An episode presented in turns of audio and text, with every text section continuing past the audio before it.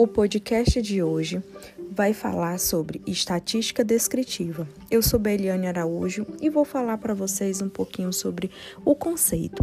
A estatística é a ciência que cujo campo de aplicação estende-se a muitas áreas do conhecimento humano, onde trata-se de coletas, de análise e interpretação e apresentação de massa dos dados numéricos, no qual essa coleta ela apresenta dados quantitativos. O objetivo é de apresentar informações sobre os dados em análise para que se tenha maior compreensão dos fatos e os mesmos sejam representados. A estatística descritiva se preocupa em descrever dados com o objetivo de sintetizar uma série de valores de, da mesma natureza, permitindo dessa forma que se tenha uma visão global da variação desses valores, organiza e descreve os dados de três maneiras: em forma de tabela, de gráfico ou de medida descritiva. A estatística trabalha com dados, os quais pode ser obtido por meio de uma população ou de uma amostra, né? Então, é uma definição ampla e vasta. Podemos ser utilizado comumente no nosso dia a dia. A população, que é um conjunto de elementos que tem pelo menos uma característica em comum. Essa característica deve delimitar corretamente quais são os elementos da população que pode ser animados ou inanimados. A amostra já tem o conceito de subconjunto de elementos de uma população. Este subconjunto deve ter dimensão menor que a população e seus elementos devem ser representativos da população onde a seleção dos elementos que irão compor a amostra pode ser feita de várias maneiras irá depender do conhecimento do que se tem da população e da quantidade de recurso disponível. Após a determinação desses elementos, podemos nos perguntar, né, o que fazer com isso? Pode-se medi-los, observá-los, contá-lo, sugerindo que tenha um conjunto de resposta que representará a denominação de uma variável. Variável essa que é a característica que se usa ou que se vai ser observada, medida ou contada nos elementos da população, ou seja, ou de uma amostra, que pode variar. Assim, um valor diferente de elemento por elemento. Não basta identificar a variável a ser trabalhada, é necessário fazer a distinção entre os tipos de variável. Então vamos falar um pouquinho sobre os tipos de variável. Variável qualitativa é uma variável que assume como possíveis valores atributos ou qualidades. Também são denominadas de variáveis categóricas. Variáveis quantitativa é uma variável que assume os valores números de cada uma dessas variáveis, que pode ser subclassificada. As variáveis qualitativa nominal é uma variável que assume como possível valor e atributos ou qualidade. Estas que são representadas em uma ordem natural de ocorrência. Temos também a variável qualitativa ordinal. É uma variável que assume como possível valores de atributos ou qualidade e estes apresentam uma ordem natural de ocorrência. Assim também temos variáveis quantitativa discreta. É uma variável que assume como possíveis valores de número e, em geral, inteiros, formando um conjunto finito ou enumerável. E por último, a variável Quantitativa contínua é uma variável que assume como possíveis valores números e intervalos da reta real, em geral resultantes das mensurações.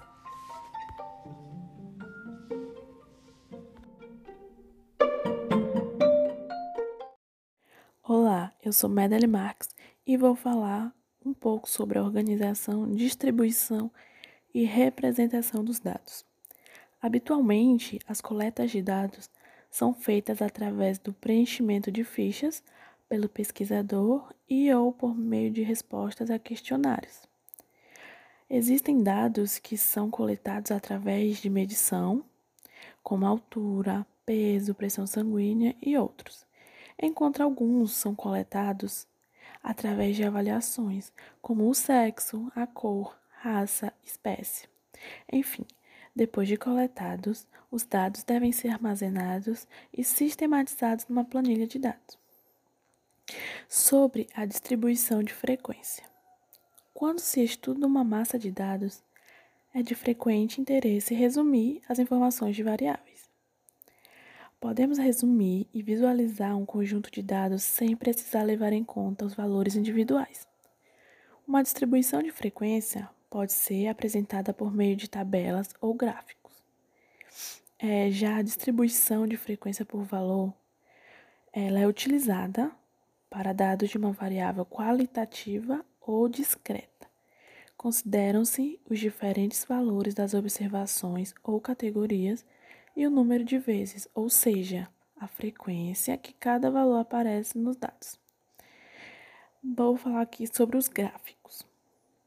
A representação gráfica dos dados estatísticos tem por objetivo apresentar de forma rápida e concisa os resultados obtidos, permitindo-se chegar a conclusões sobre a evolução de fenômenos ou sobre como se relacionam os valores da série. É, existem alguns tipos de gráfico, um deles é gráfico em colunas ou barras.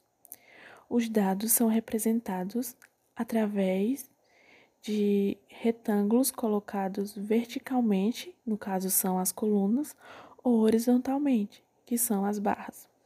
Também temos o gráfico de setor, é a representação gráfica dos dados estatísticos em círculo, através de setores. As áreas são proporcionais aos valores da série, utilizado principalmente para verificação de percentuais na amostra ou população em estudo. Também tem o gráfico de linha, utilizado frequentemente para verificar o comportamento de uma determinada variável ao longo do tempo, usado para uma série temporal. Já o diagrama de dispersão é utilizado para verificar possíveis relações entre variáveis quantitativas. E também temos o histograma. É a representação gráfica de uma distribuição de frequência por meio de retângulos justapostos. Olá, eu sou a Vanessa Barros e vou explicar a medida de posição. As principais medidas de posição são média, moda e mediana. O cálculo dessas médias de posição varia conforme o tipo de variável que se está trabalhando, discreta ou contínua. Podemos entender a média sendo uma média aritmética ou uma média ponderada. A média aritmética de um conjunto de valores numéricos é calculada somando-se todos esses valores e dividindo-se o resultado pelo número de elementos somados, que é igual ao número de elementos do conjunto, ou seja, a média de n números é a sua soma dividida por n. A média ponderada é o cálculo que considera a importância de diferentes números em um determinado conjunto de dados. Para calcular a média ponderada, cada número no conjunto é multiplicado por um peso pré-determinado. Basicamente, existem duas notações. Uma notação quando a gente está trabalhando com a média populacional e uma notação com a média amostral.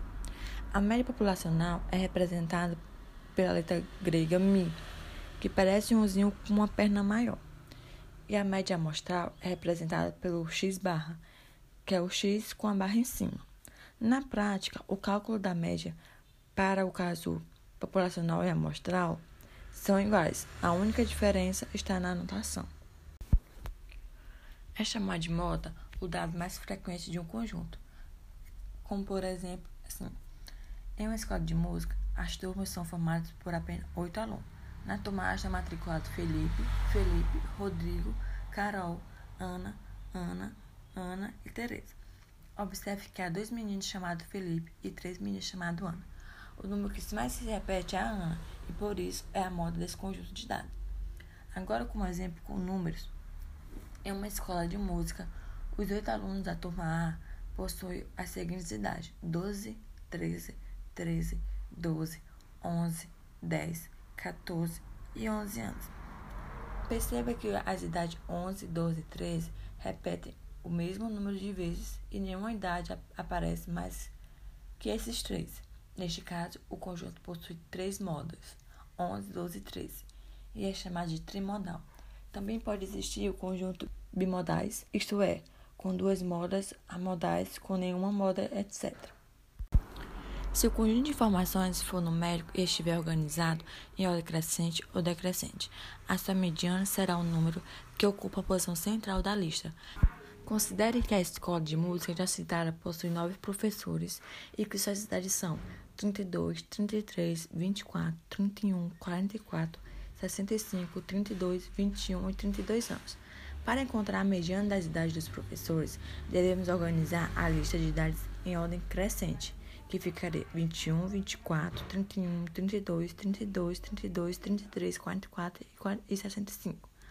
Observe que o número 32 é o quinto. À sua direita existem outros, outras quatro idades, assim como à esquerda. Logo, 32 é a mediana da lista das idades dos professores. Olá, meu nome é Francisco Romário Costa e vou dar início ao tópico Medidas de Dispersão e Variabilidade.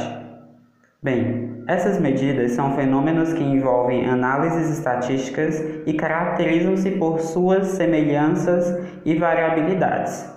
As medidas de dispersão auxiliam as medidas de tendência central a descrever o conjunto de dados adequadamente.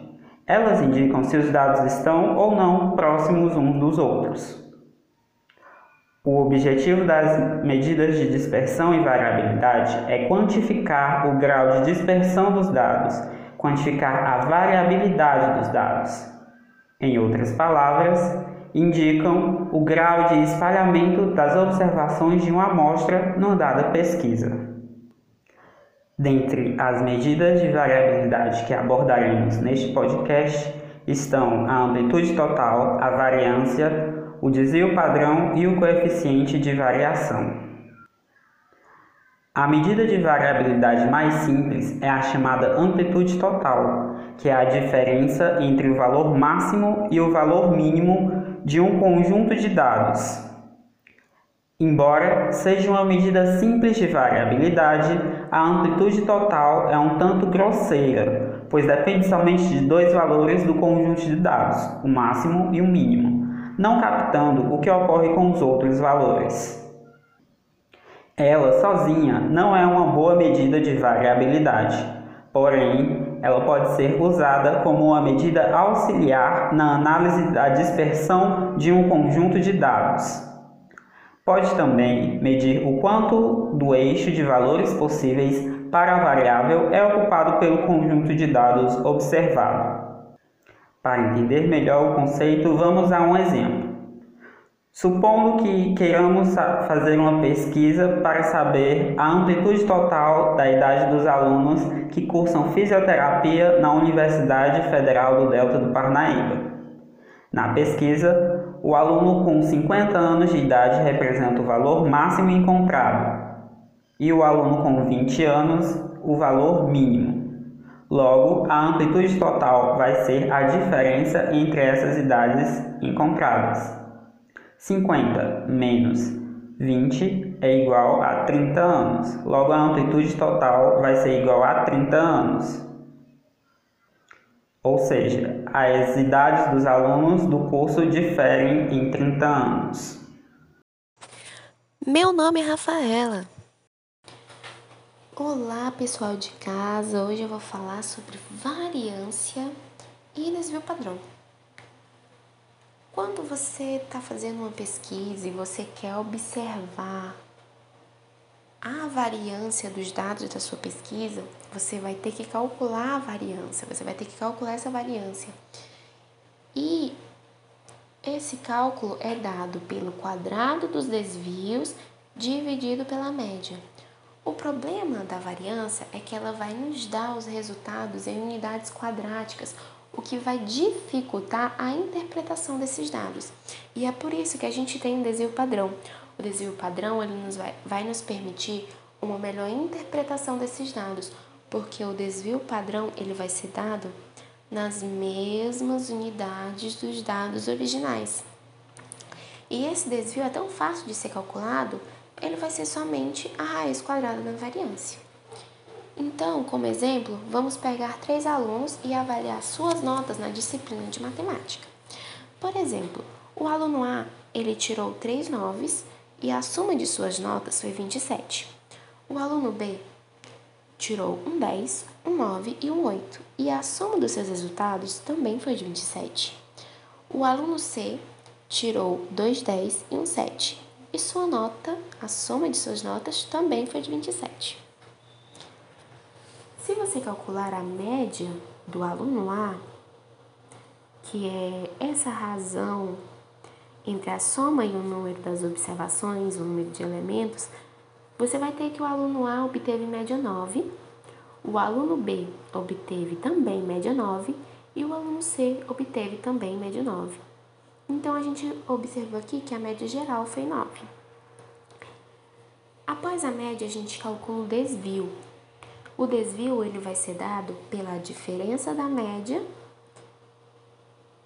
para os valores dados, para as notas dadas. Então, se você for fazer esses cálculos, você vai obter que o desvio do aluno A foi de zero. Já o desvio do aluno B para a sua primeira nota, se você pegar o 10 e diminuir pelo 9, você vai obter que nessa primeira nota ele teve um número a mais do que a média obteve uma nota mais do que a média. Se pegar a segunda nota, que é o 9, você vai obter o desvio padrão, você vai obter o desvio de zero. E pegando a terceira nota, que é 8, diminuindo o 9 do 8, você vai obter 1. Só que esse 1 ele vai ser uma nota abaixo dessa média. Já no aluno C, se pegarmos os dois 10 que ele tirou e diminuirmos desse 9, a gente também vai obter 1. E esse 1 vai ser uma nota a mais da média. E pegando a última nota, que é 7, a gente vai obter um desvio de 2. 9 menos 7 é igual a 2, porém é 2 abaixo da média. Para calcular o desvio médio, a gente vai pegar é, esse desvio. Então, a gente vai ter para o aluno A o desvio médio como zero, para o aluno B a gente vai ter, como a gente viu lá no desvio, um e 1. Então, somando eles, a gente vai ter 2. Então, o desvio médio do aluno B é 2. O aluno C, tendo dois uns e um dois, a gente vai obter um desvio médio de 4, né? Que é justamente essa soma. Já quando a gente vai calcular a variância, a gente vai obter que o aluno A ele teve uma variância de zero, ele não teve nenhuma variância. Pegando o aluno B, a gente vai fazendo os cálculos, a gente vai obter que a variância dele foi de 2 e do aluno C a variância foi de 6. Quando a gente vai calcular o desvio padrão, a gente vai observar que ao calcular a raiz quadrada da variância de A, a gente vai ter um desvio padrão de zero. Quando a gente vai calcular a raiz quadrada da variância de b, que é 2, a gente vai ter um desvio padrão de 1,41. E quando a gente vai calcular o quadrado da variância de 6, a gente vai obter 2,44. Então, o que, a gente pode perceber com esse exemplo?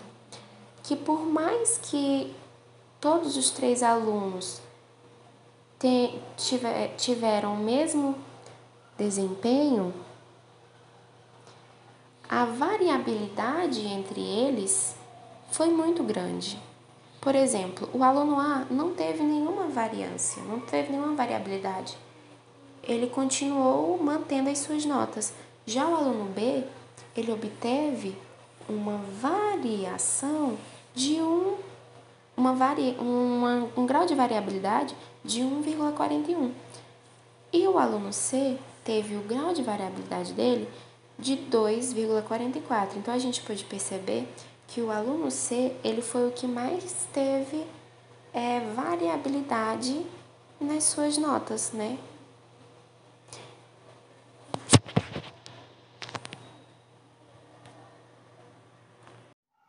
Coeficiente de variação. O coeficiente de variação é uma medida de dispersão relativa definida como a razão entre o desvio padrão e a média, a partir de dados populacionais ou amostrais. A partir do coeficiente de variação, pode-se avaliar a homogeneidade do conjunto de dados e, consequentemente, se a média é uma boa medida para representar estes dados. É utilizado também para comparar conjuntos com unidades de medidas distintas. As, uma desvantagem do coeficiente de variação é que ele deixa de ser útil quando a média está próxima de zero. A média muito próxima de zero pode inflacionar o CV, que é o coeficiente de variação. Um coeficiente de variação superior a 50% sugere alta dispersão, o que indica heterogeneidade dos dados. Quanto maior for este valor, menos representativa será a média. Neste caso, opta-se pela mediana ou moda, não existindo uma regra prática para a escolha de uma dessas medidas. O pesquisador, com sua experiência e seu bom senso, é que deverá decidir por uma ou outra, por outro lado, quanto mais próximo de zero, mais homogêneo é o conjunto de dados e mais representativa será sua média. O coeficiente de variação é uma medida adimensional, isto é, não depende da unidade de medida. Essa característica nos permite usá-lo para comparar a variabilidade de conjuntos de dados medidos em unidades diferentes, o que seria impossível usando o desvio padrão. Esse foi o nosso podcast de hoje sobre estatística descritiva. Obrigado e até a próxima.